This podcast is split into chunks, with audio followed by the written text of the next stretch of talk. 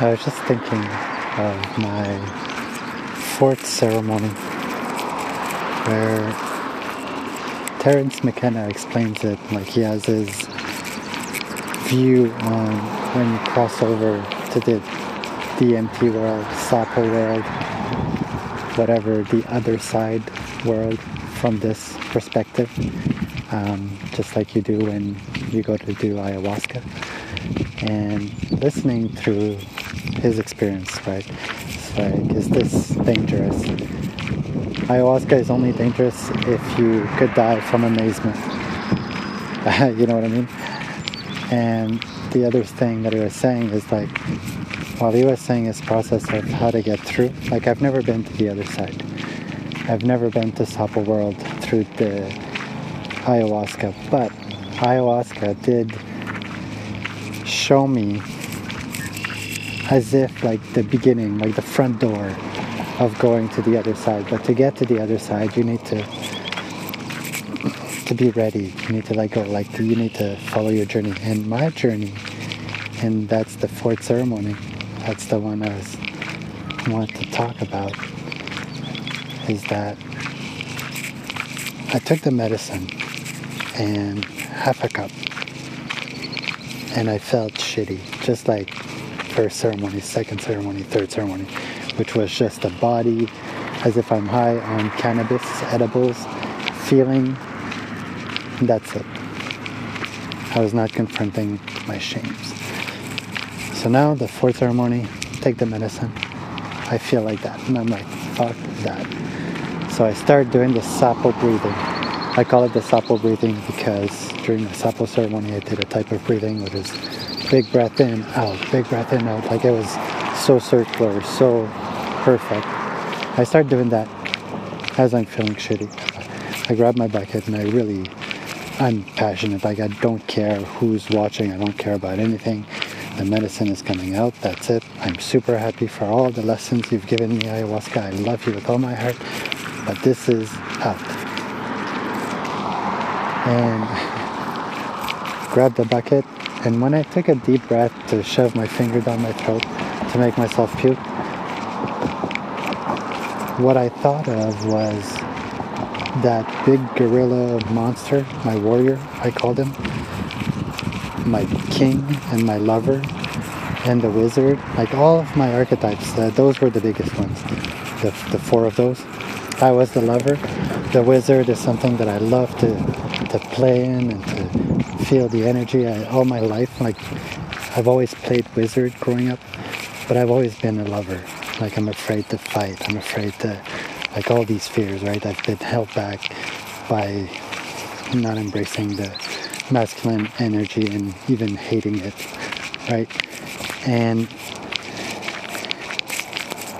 the warrior, that was the guy that was taken out of me and brought back during my Sapo ceremony and my third ceremony. Put it back into me, this big fucking shadow monster with big arms like a gorilla, but you can't see his form. All you see is the red eyes, but the red eyes are so far back as if he's huge, but his arms are right there. It's big, a fucking like a super big. And uh, the king, I wanted to find a king, but he wasn't there. But I remember thinking of like I want to be able to master all of my archetypes and just be a king, to stand tall, to not be afraid. Take a deep breath. You got this. You know, what kind of feeling. A king is so righteous. You know, not righteous, whatever. He does the right decision. And uh, so I take my finger down my throat, think of all these things all at once, and it doesn't work. I just like, Ugh. I'm like, fuck. And I do it again. Take a deep breath, put it in, and as soon as I did the second one, to throw up, for me, my transition, I'm going to try to describe it as best as Terence did. But everything turned gold all of a sudden in my awareness, like eyes open. Poof, and I said to myself, oh, that's different. And then I felt backwards, and it was like falling into a lake, but a lake that's warm, a lake that's welcoming, but a lake made out of a feeling, not a substance. So as soon as I saw the gold, and I'm like, oh, that's different. I fell backwards, and when I landed on my mat, as soon as I landed on my mat, what it felt like, all of the all of the molecule in each one of my cells were firing DMT, and what that felt like was an acceptance, an acceptance, a trust, a love, but like unparalleled to anything I've ever, ever, ever imagined. Hi. And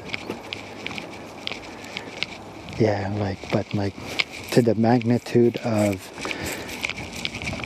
as if you smoke 5-MeO DMT. Like, uh, as, I don't know if you've ever smoked that, but like chances are not. But as comparable as that, like, boom, I fall into that, and now my senses are so welcomed in that location of gold. It's that my muscles just starts releasing. All of my muscles all of my bones my feelings everything just opens up like a, a robinet like a, a faucet. Yeah that's right. Opens up like a faucet full of rushing water of i'm free like let go. So imagine i felt like all of my muscle all at once all of my awareness all of my thoughts surrender and finally like take a breath. But like it couldn't catch its breath. And like i remember like when i fell i stayed there for such a long time not breathing and i almost passed out because it felt good. Like there was so much that was being released that I, I couldn't turn it off. And then when i got where I, I needed the breath just took a deep breath and i did the exact same thing. And but everything that would touch anything on my body it would fucking explode even with my thoughts. And then i closed my eyes and as soon as i closed my eyes just like he describes it i'm in another world but there is no bodies there is no sound there is no like of course there is sound sound is everything but i mean in that awareness what i'm visualizing is just triangle and eyes going in and out of each other all the same everywhere period. That's that's all that's all that's happening. And i'm realizing that what i'm seeing is this thing that's making it so that i can release. So as i'm looking at it looking at me i know in my brain exactly where like in the right in the middle of my brain was the part of my brain that was doing this magic of whatever i was experiencing the anyways all my every single cell could you know like when you your mom would bring you and say okay now there's a pillow release all that you want. Like and then you knew kids could go back to zero by doing that exercise i'm sure but like release everything if they they would have the knowledge but of course not paradox.